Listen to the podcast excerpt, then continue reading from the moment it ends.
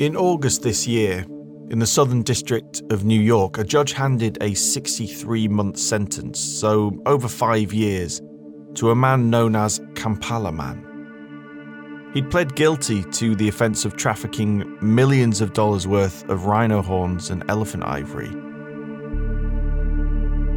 The length of the sentence was to send a loud and clear message that large-scale poaching and wildlife trafficking has serious consequences.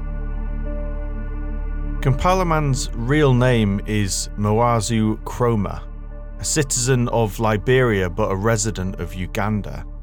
For almost a decade, Kromah ran an international illegal wildlife trafficking criminal enterprise which spanned large swathes of the African continent, from Uganda, the Democratic Republic of the Congo and Guinea, to Kenya, Mozambique, Senegal and Tanzania, with buyers in the United States and Southeast Asia.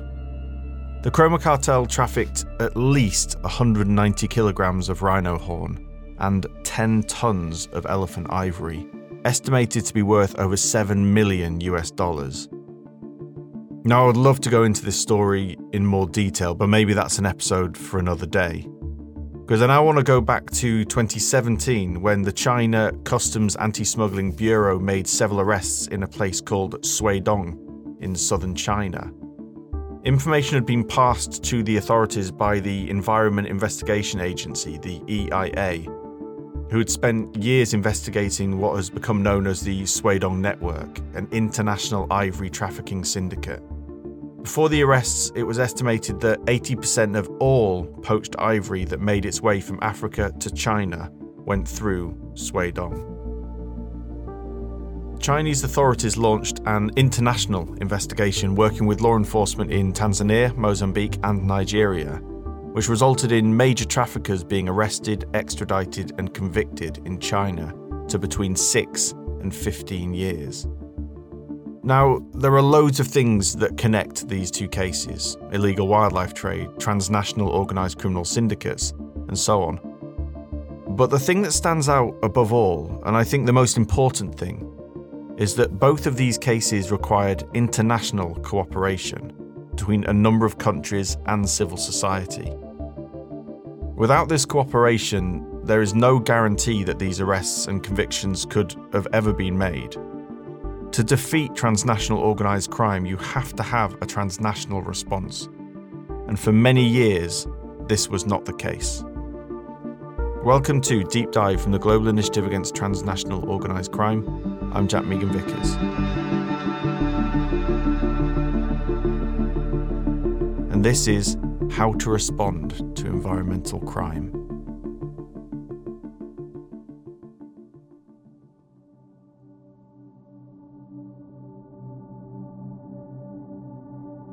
When I say the words environmental crime, what comes to mind? Imagine it's poaching, images of those mighty animals like elephants or rhino hunted for their ivory or horn. Or maybe you've heard of that adorable little armoured animal, the pangolin, often cited as the most trafficked animal in the world.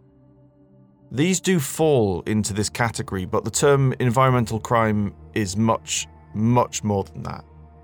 It can range from the illegal wildlife trade to illegal mining, and from timber trafficking to the illegal disposal of plastic waste. Go back to the episode Plastics for Profit to hear about that. And it took a long time for us to get to a point as a society where we cooperate to combat the likes of the Kromah cartel or the Shuidong Network. The damage caused by these illicit markets can be both environmentally destructive and long-lasting. Those who fight against this damage can find themselves targets, even losing their lives. So I think the best place to start is with a nice and simple question. What are the global risks of environmental crime? See?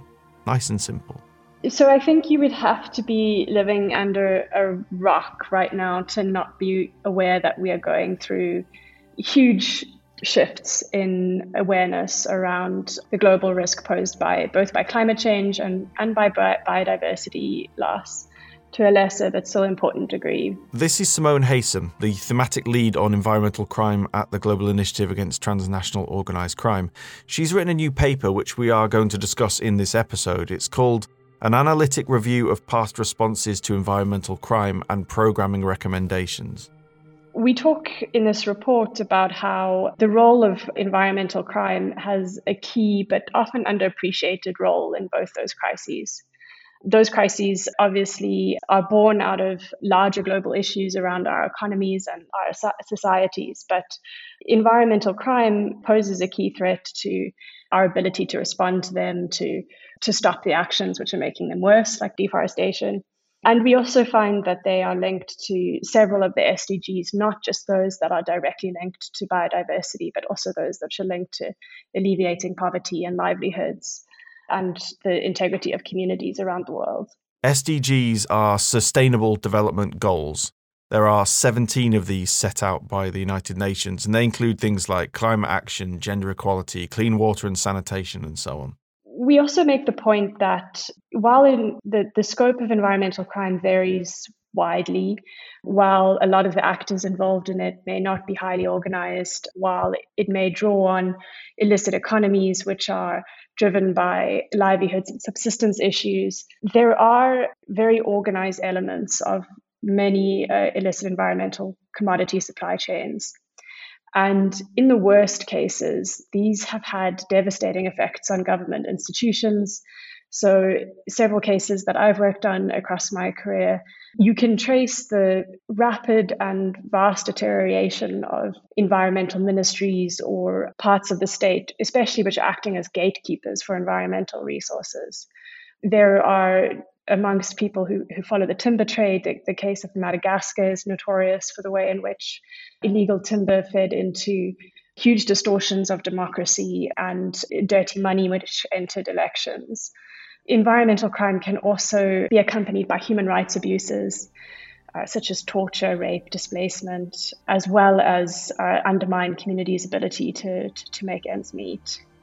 So it, it really has uh, so many connections to the kind of goals that we are trying to achieve from a development perspective, from a democracy perspective, from a human rights perspective.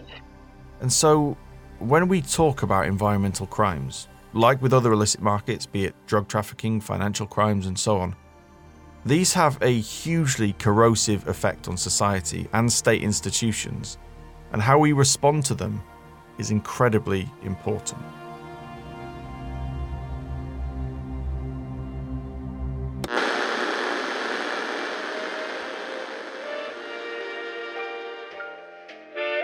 It's nineteen forty-eight.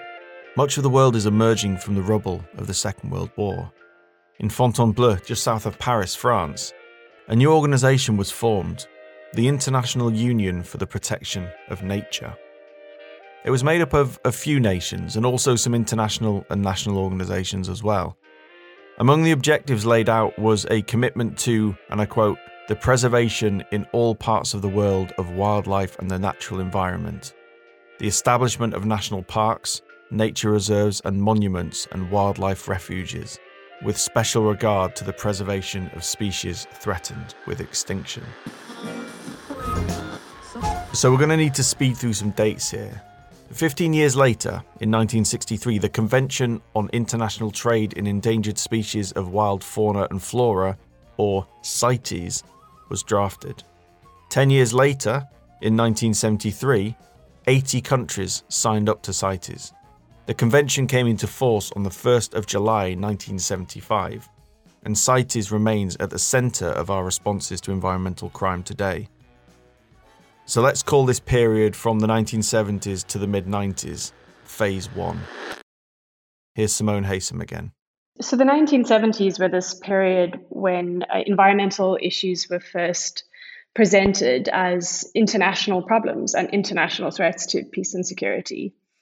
And CITES was one of several U N agencies and conventions which was established at this time, amidst a lot of optimism that that kind of multilateral action would, would be able to do something about this problem. It's a highly ratified treaty. It has um, a very large number of signatories, which is, I think, testament to the fact that there was a, a lot of optimism around what CITES would be able to achieve. Also, crucially in this period, there were extinction crises which were extremely serious. There was a rhino poaching crisis. which nearly drove three rhino species to extinction. And there was also an elephant ivory poaching crisis in the nineteen eighties.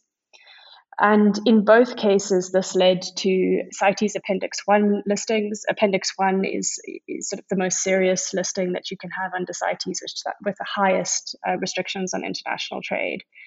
And after these listings, uh, both those poaching crises uh, came under better control and, and eventually were no longer seen as the major threats to the species. So CITES was really seen as having been a solution to those crises in that period, which were understood very much as problems of uncontrolled trade, um, to which trade treaty like CITES could be a solution. These appendices essentially rank the concern for the species listed. As Simone said, Appendix one is the level of most concern. But there are other levels. Regular listeners might remember that here on Deep Dive, we did a couple of episodes on Guinea-Bissau, the tiny West African nation.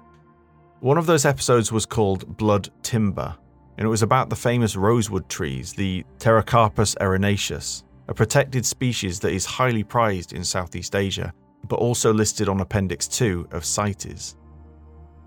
Which means international trade is strictly controlled to prevent it becoming a threat to its survival.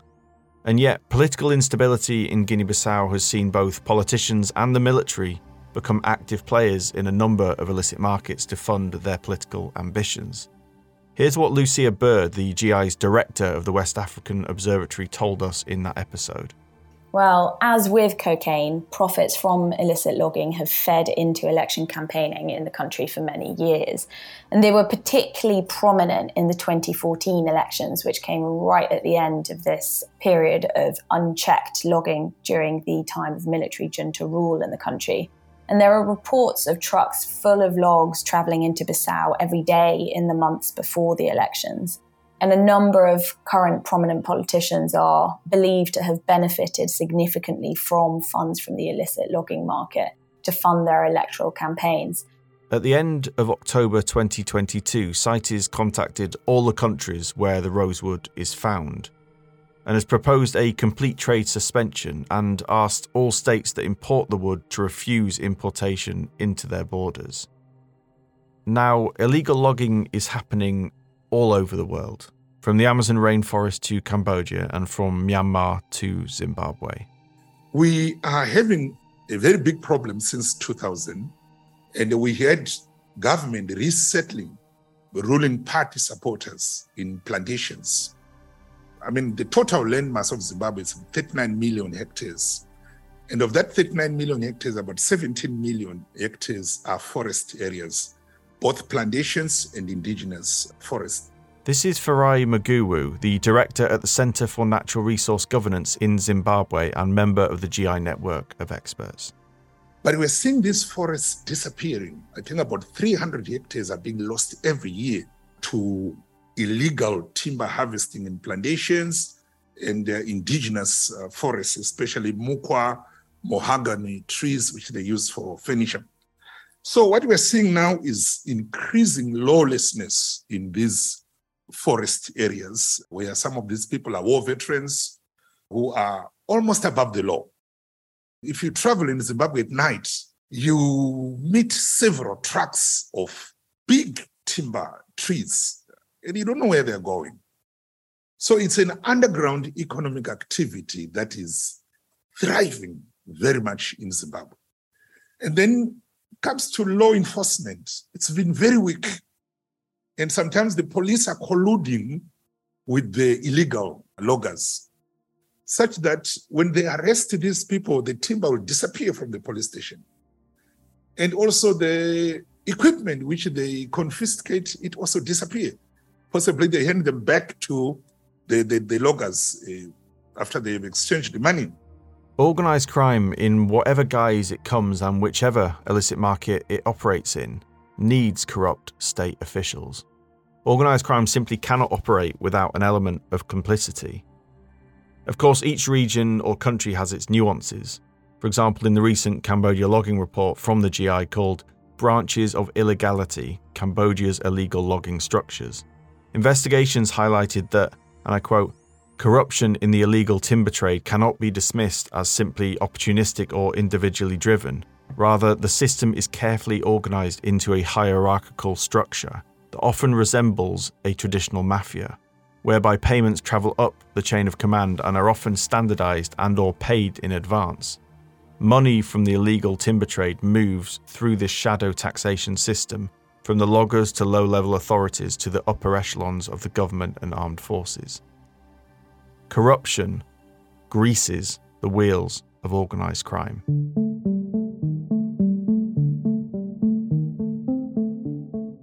Now, during the nineties and the end of the Cold War, we saw an explosion in globalisation as the world began to thaw. Global trade levels increased, technology linked disparate parts of the world, and regulatory barriers came down. It was also a time when we saw a shift, particularly in timber trafficking. Prior to this, timber generally flowed from south to north, but now it started to flow from south to south as the wealth of countries like India, Brazil, and China increased. Unsurprisingly, this surge in global trade and interconnectedness offered by the internet, which had begun to be widely used, saw organised crime in a prime position to capitalise. So let's call this phase two. Here's Simone Haysom again. So the mid nineties to mid twenty tens, we start to see, and really across several illicit economies, just this rapid acceleration, shifting geographic patterns of consumption, manufacture and demand, and an enabling of illicit trade, which which also enables the illicit. And this really turbocharged a lot of illicit environmental commodity flows. We have, in one particular park, experienced a five-fold increase in poaching of elephants between April nineteen ninety-nine and August nineteen ninety-nine, before we actually uh, arrested the gang. And this is really very important. We continue to have even more escalation of poaching to the northern part of Kenya, where elephants freely roam outside the conservation areas. We have two bullets on this tusk. This is one bullet which went in through there, and you can see how the bullet grazed the tusk and came out through this end, which is broken. As you can see, you can see part of the remainder of the bu- hole that the bullet went through. Again, a very fine specimen with very high tourism potential was put down through the hands of a poacher. Along with them, due to various compounding factors, there were renewed crises for these very charismatic species, rhino and elephant, Um, which really reshaped the terrain of the global response to wildlife trade and were extremely galvanizing.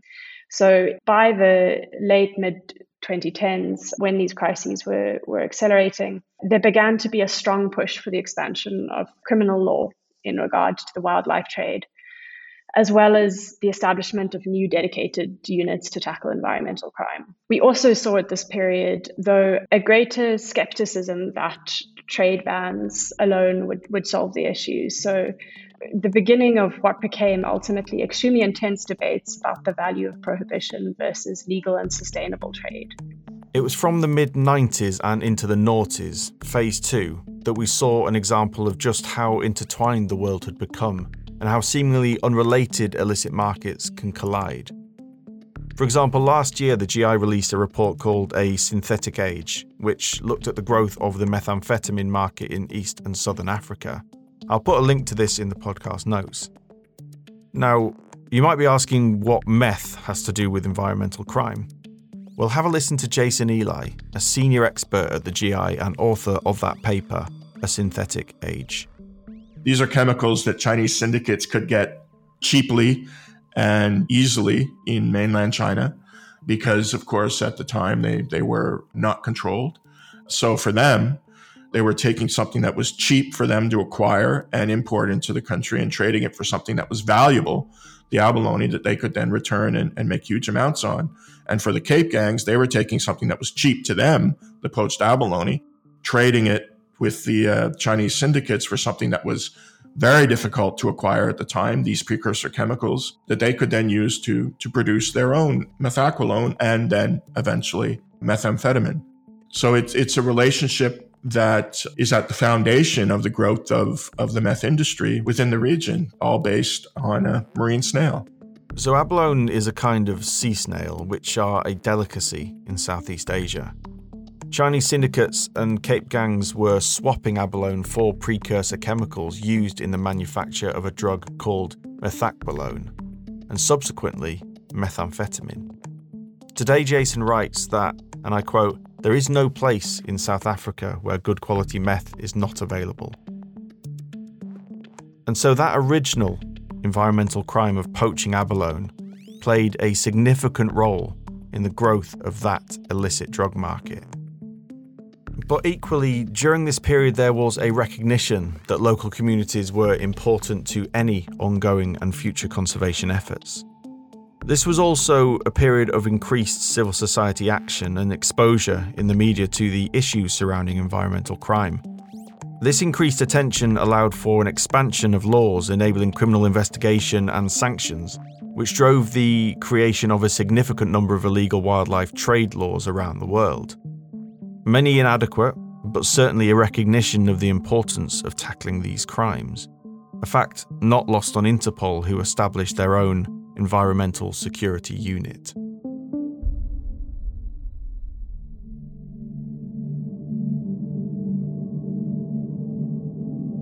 Next, we turn to phase three. So let's call this two thousand fourteen to two thousand nineteen. Now, this period is of particular interest to me because we saw a huge escalation in violence in a number of different areas, one of which was the assassination of so-called environmental defenders. And so who better to speak to about this than Ana Paula Oliveira, who manages the Assassination Witness Project here at the G I and presents the podcast The Ripple Effect, which highlights the impact of contract killings. I wanted to ask why environmental defenders become targets. I think what we see is that a concentration of killings of environmentalists occur in places where natural resources are abundant and their risks of being exploited by criminal groups. So the illegal exploitation of extractive resources such as minerals, metals and others have been reportedly dangerous for environmentalists. Also, illegal logging is another market that has recorded incidents of violence, including with connection with drug trafficking groups, as we've seen in the case of Mexico. Ultimately, the protection of the lands, right? So this connects to large-scale infrastructure projects and agribusiness, putting particularly indigenous peoples at risk. Overall, I think the proximity to the natural resources is what makes environmental defenders more vulnerable. Which industry then is more problematic, I think will vary largely geographically. This was a period which saw prominent environmental defenders like Berta Cáceres in Honduras or Bill Kayong in Malaysia assassinated. Go and check out The Ripple Effect and the Assassination Witness Project for more about this issue. I'll pop a link in the podcast notes. But despite this uptick in violence, and this might sound a little flippant, but progress was made as environmental crime was recognised as an organised crime. So we talk about this response as having various more or less positive and more or less negative elements to it. This period saw a huge escalation in violence in a number of different areas. One was in direct assassination and assault of whistleblowers and activists and other people, often at the community level, who are sometimes called environmental defenders, which in the report we talk about the relationship between that and corruption, which is another theme that evolves through these different periods, also turbocharged by various shifting and, and relaxation of regulations linked to globalization. On the more positive side, we saw in this period a shift in multilateral engagement with environmental crime. So at really high levels in, in the U N, this discussion of environmental crime as something that is enabled and facilitated by serious organized crime, which requires a specific response. And I would say that the more sophisticated conversations about that, we're talking about the role of illicit financial flows, the role of corruption, as well as the role of demand-side activities and consumption. And there was this greater recognition that some sort of criminal justice response to trafficking would need to be launched in various countries around the world. At the same time, a lot of the urgency around the, the, the rhino and elephant poaching crises had also fed into underlying dynamics, some of them new, some of them re-energizing existing inclinations for parks to be managed in a militarized way. So we also started to see anti-poaching activities become militarized or remilitarized, and approaches to conservation become securitized in many places, a lot of it concentrated in Africa. And we talk about this in the report as something distinct from the response to trafficking, but something which began to be a serious threat to the legitimacy of conservation, to the relationships at a local level between local governance authorities and communities, as well as something that generated really specific and, and terrible abuses at a local level in some cases. This was a time when civil society was making waves, and perhaps this goes some way to explain why organised crime and corrupt officials targeted environmental defenders. They'd become a serious threat to the ability of criminal networks to operate with impunity. Um, approaching this from an investigation, prosecution and arrest point of view, and starting with how environmental crime is looked at in Africa generally, it is given a very low priority because wildlife and trees, when it comes to issues of law enforcement, cannot go to court themselves. So somebody must move there and represent them.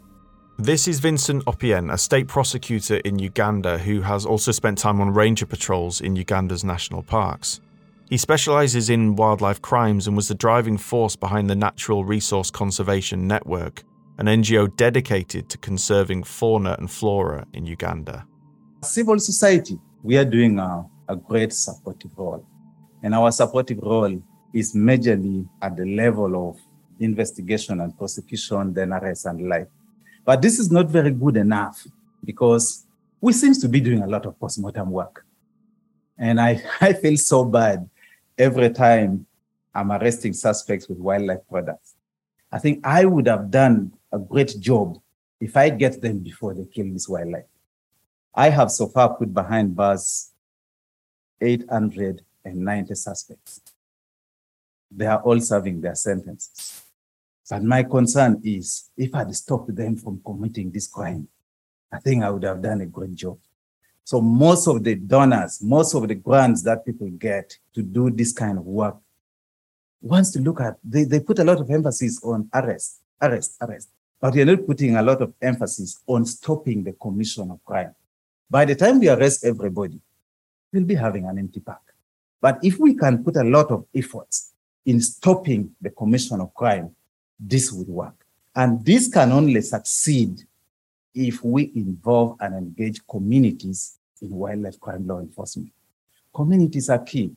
The laws are clear. The laws are saying wildlife belongs to the community. Wildlife belongs to the people. But apart from telling them they own wildlife, we are not engaging them and involving them in conservation. A future where community are involved in conservation and engage fully will make a big difference in wildlife conservation. But where we just keep them away and keep arresting, prosecuting, it, it will not work because they normally keep saying, we are not seeing the benefits. Elephants are destroying our crops. We don't see anything coming from the government to support us. So the best thing is for us to also retaliate and kill. Um, we have also encountered very good interstate collaboration.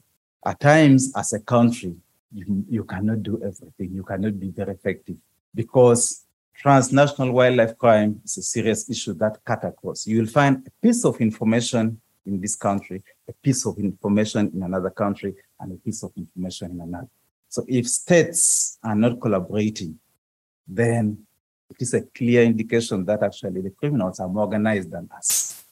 But if we collaborate, we normally bring them down. The Moazu Kromah case, we collaborated with U S Fish and Wildlife Service. We collaborated with other N G Os. We collaborated with other partners. And everybody was bringing in their piece. You just bring your small piece and fit him. And at the end of it all, the case was built up. The guy was expelled from Uganda and was prosecuted in the United States of America. So if we are not collaborated, we as Ugandans had failed completely to prosecute this guy because corruption. We took him to court and he was released on bail. Then when he came out on bail, he was already looking for a godfather to help him fight the court system. And he has offered as much as one hundred fifty thousand dollars to whoever is willing to help him fight this kind of case. So with that kind of money in the hands of criminals, then we are not safe if we don't come together and do everything together. And that brings us neatly back to the very beginning of this podcast, international collaboration, which we saw operate successfully with the takedown of the Kromah cartel and the Shuidong Network. This increased awareness of the issues and how it relates to one of the most pressing issues facing our time, climate change, and of course how it affects development, have become central. Indeed, the E U's Service for Foreign Policy Instruments have added environmental crimes to their work on disrupting illicit flows. Here's Peter Wagner, the director of the F P I at the European Commission. I think it's very important that the E U, our member states, and then partner countries uh, around the world continue working on this. For us, it's a logical part of the wider work on peace building, crisis response, global threats. The F P I wanted to look at environmental crime, which they identify as an important global issue, as part of their wider research into transnational organised crime. Here's Natalie Pauwels, the head of Unit Stability and Peace, Global and Transregional Threats at the F P I. Our role in our team in the Foreign Policy Instrument Service is to look at challenges from a global or transregional perspective. We need to find that specific transnational or regional dimension to the problem and say, what can we do around that? Where is the focus for us? Our attitude towards the environment has to change. It cannot remain business as usual. And despite the progress that has been made in relation to responding to environmental crime, we are still falling well short of where we need to be. For example, many of us recycle, but how many of us are aware of what happens to that plastic waste after we put it in the recycle bin or box? So last year, the G I released a paper called Plastics for Profit. We did a deep dive episode of the same name. In that, we heard how a former broker claimed that a U K-based waste company was used as a front for prostitution, drug trafficking, and other illicit activities. They would send waste from the U K to their partner company in Turkey. Inside, all manner of illicit drugs would be hidden to avoid detection from sniffer dogs. The drugs would then be retrieved and the waste illegally dumped. Here's Virginia Camoli, a senior expert at the G I and author of that paper, Plastics for Profit. And what criminals do is they basically use legitimate recycling and other companies as fronts from which they can, you know, profit from the waste business. They also engage in money laundering through these businesses and all sorts of fraud and forgery and manipulation of legal records and also corruption. What is also interesting is that although traditionally the waste industry has been associated with so-called white-collar crimes, there is more evidence pointing towards a convergence with other forms of criminality, such as drug trafficking, human trafficking, and even, even modern slavery. So like I said, we are still falling well short of where we need to be. Fortunately, there are a number of prominent and successful civil society organisations that work in this sector. So civil society can and does play a leading role in our responses. Like the Environment Investigation Agency, who helped take down the Shuidong Network, or Vincent in Uganda and his organisation, the Natural Resource Conservation Network. But there are many others, like Brazilian investigative journalist Karla Mendes, who works with Monga Bay, a non-profit environmental science and conservation news platform. And she recently published an investigation into palm oil companies in the Amazon and the impact it has on the communities living there. The thing that we see is the lack of enforcement, lack of political will, and corruption. So it's really important to think about ways to prevent crime and how to stop it, because otherwise we will keep seeing our international resources being explored, exploited without solutions to that. And one important thing is that in terms of supply chain, all the parts of that chain should be traced and investigated, because I'll come back to log- to logging, which is a big issue in the Brazilian Amazon and in several countries. What happens is that okay, there is a police operation, they go there and put behind bars the logger. But does the problem finish with that logger? No. We know that behind that guy, there is an organized crime. There is a mafia. We know about political ties. So we really need to track where this problem begins and go against these powerful people, because people who, from the communities, they are there. Sometimes they are doing that because they don't have another option to survive. Usually there are remote areas, there is not income, the government don't give them their, their basic needs. Of course, that we won't say that they weren't bandits as well, but I mean, we could not just blame them. We need to, to, to, at the, to look at the entire thing. And one important thing, for example, talking about technology, yes, the internet's being used for the bad, for wildlife trafficking and other things, but it can also can be used for the good. In the Amazon rainforest, for example, we have several examples where N G Os are doing grassroots work with indigenous communities and providing them with satellite phones and smartphones. And using this, they can report, you know, even offline, because of course, internet connection is a challenge. If there is deforestation, if there is any environmental crime helping. And I think that this, to really tackle environmental crime, we cannot just rely on government. I think as N G Os, civil society, the government, private sector, all together, because otherwise we will fail. And of course, media plays a key role on this, because we shed light on this wrongdoing. In mid-September, I did a story that they, they assassinated four indigenous leaders in just ten days in Brazil. So it's a, a situation that's really, really scary.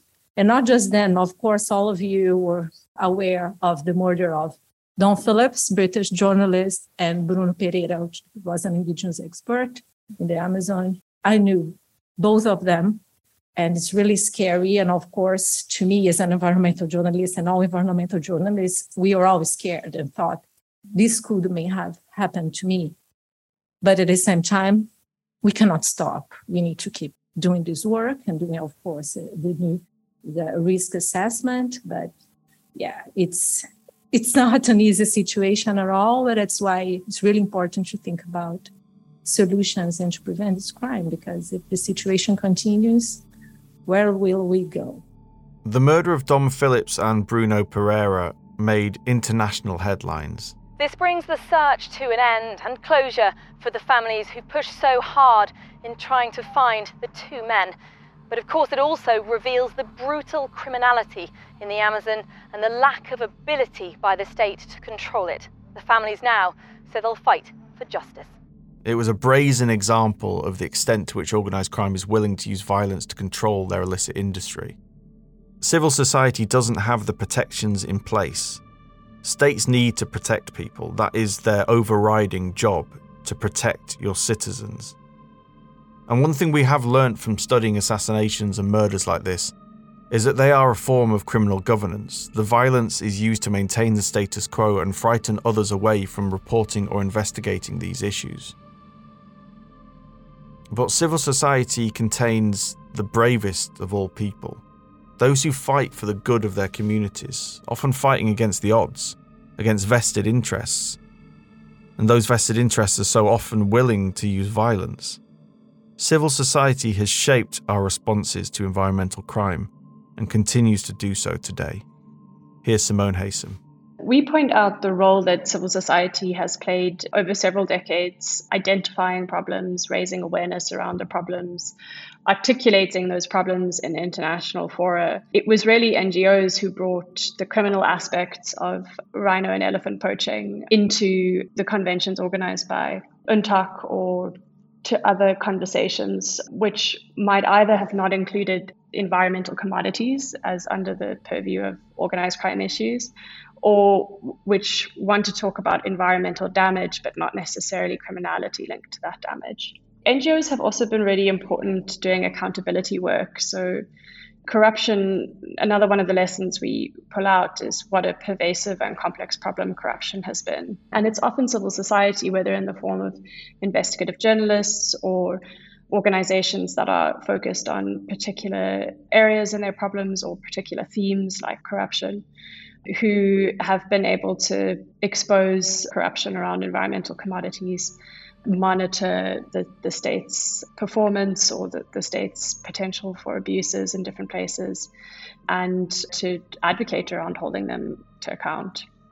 Communities are often living in or, or nearby to biodiverse areas. They often rely on those areas for various aspects of their lives. Various studies over the last few years have also shown what incredibly good stewards of land and wild creatures indigenous communities can be. A lot of what needs to be done around communities is, is recognizing that role, but also in many areas where there are existing extremely strained relationships between, for example, park management authorities and local communities, um, a huge amount more dialogue and inclusivity in the strategies that are being developed there.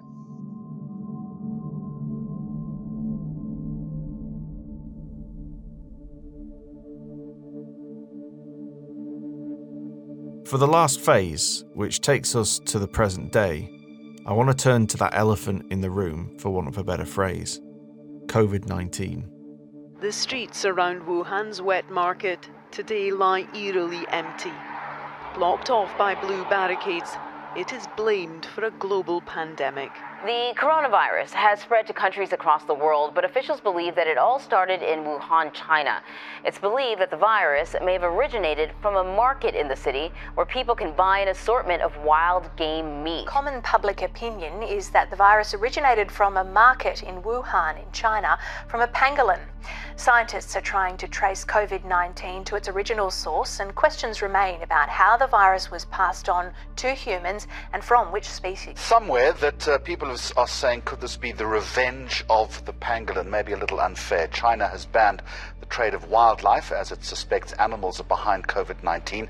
But how is this going to help the plight of the pangolin? It is said to be the world's most trafficked animal.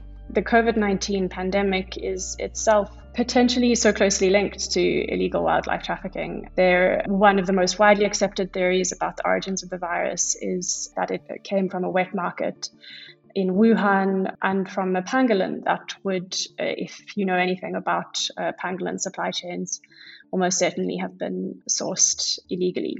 This led to a lot of debate um, in the aftermath of, of the outbreak of the pandemic about whether the appropriate responses lay in prohibition and trade bans. And while that debate didn't reach a final conclusion, I think that the complexity of the arguments that were put forward around it, as well as the way that many people working closely on these issues over the past few decades argued closely for being sensitive to the needs of communities dependent on wild animals, food or, or, or for livelihood, as well as some of the unintended consequences that can arise from overcriminalization or prohibition, showed that the debate around the complexity of regulating the wildlife trade um, had grown enormously since the nineteen seventies.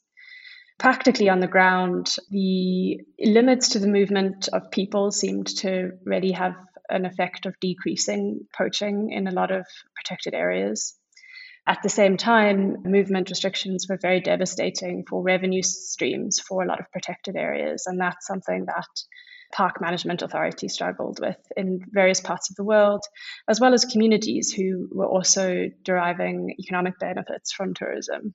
So lockdowns and these economic stresses in many ways decreased the resilience of local populations, which can push people to overharvest animals or plants. I think also in in the last two years, one of the things we've seen is, is huge frustration at the gap between the urgency of the threat that's being posed by environmental crime and the inadequacy of global institutions to stop the damage.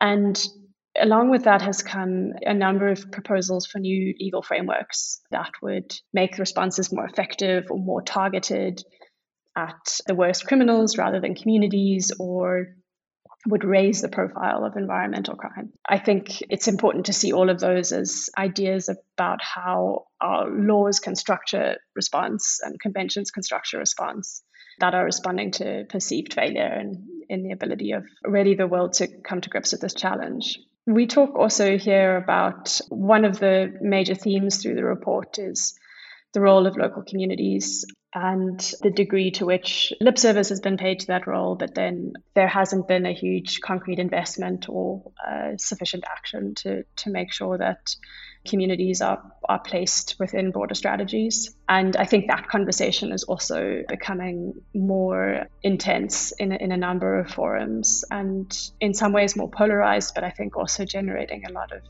really important conversation and pressure for, for change. One thing COVID did accelerate is a migration to the online world, and illicit markets have followed a similar route. This means our ability to collaborate has never been more important. The internet, as we know, is global, and therefore requires a global response to combat environmental crime that takes place on online platforms. Here at the G I, we have a group called the Market Monitoring and Friction Unit, M M F U. They are dedicated to monitoring online markets of endangered wildlife species and working on ways to disrupt them. Recently, they published an investigation into the online illegal wildlife trade in Vietnam. Again, I'll put a link in the podcast notes. The report shows that all nodes of the illegal wildlife trade are active online, from rural hunters to distributors of finished products. But what's really interesting is you often think of cybercrime as secretive and anonymous. Not here. From tiger claws made into jewellery to plain ivory panels, and from elephant tails to pangolin liquor, it's all quite openly sold. And like any modern business, some illegal wildlife traders actively build their brands through social media, particularly Facebook, both with the customer and other traders expanding their networks. And so, finally, we come to that all-important question. What can we do to improve our responses to organised environmental crime? Here's Simone. We suggest partnering investments in law enforcement with partner N G Os who can support and hold accountable the state, as well as these accountability mechanisms that uh, can be provided by civil society organizations and giving them support, and then strengthening the social co- compact at community level through dialogue and joint projects and funding for, for projects. So that's track one. Track two, we're going from the opposite direction and saying what investments can be made to improve the overall environment for response. And here we identify um, three areas linked to data and the underlying legal frameworks. One is we're concretely proposing that the internet as a multiplier of a lot of the risks around globalization and as a force which has completely revolutionized retail markets uh, for wildlife needs to be adequately dealt with in global responses. And for that, we're proposing a global internet monitoring system which can create baselines and investigate new trends and be used uh, for holding accountable both the private sector and also supporting state regulation in this area. Linked to that and to this agenda around increasing the diversity and the quality of data that's available to inform both our understanding of the problems and our understanding of the impact of the responses, we are really suggesting that a series of conversations be convened around uh, data governance for crime data linked to the environment and how we can both use the opportunities that current levels of technology uh, give us to gather, store and work with data in collaborative and dynamic ways. Lastly, we are advocating for there to be investigation of the opportunities for legal innovation. There's a very strong track record in other environmental areas, including climate change legislation, including rights for nature, which have used mock tribunals, mock court cases to explore how legal innovation might unfold in the real world and uh, refine the policies and the proposals for those changes. We also talk here about um, the agenda around having an appropriate type of criminalization around environmental crime. So criminalization of the most responsible actors who are deriving the most profit and benefit who are often usually the most powerful people involved, rather than criminalization at the local level where people may be driven by very basic subsistence or livelihoods needs. And there is interesting work happening at that level around restorative justice and alternative sanctions that could also usefully be explored. So this track two is proposing these things which can create global databases, global repositories, global pushes for, for, for legal innovation that then can feed into improving responses at a local level.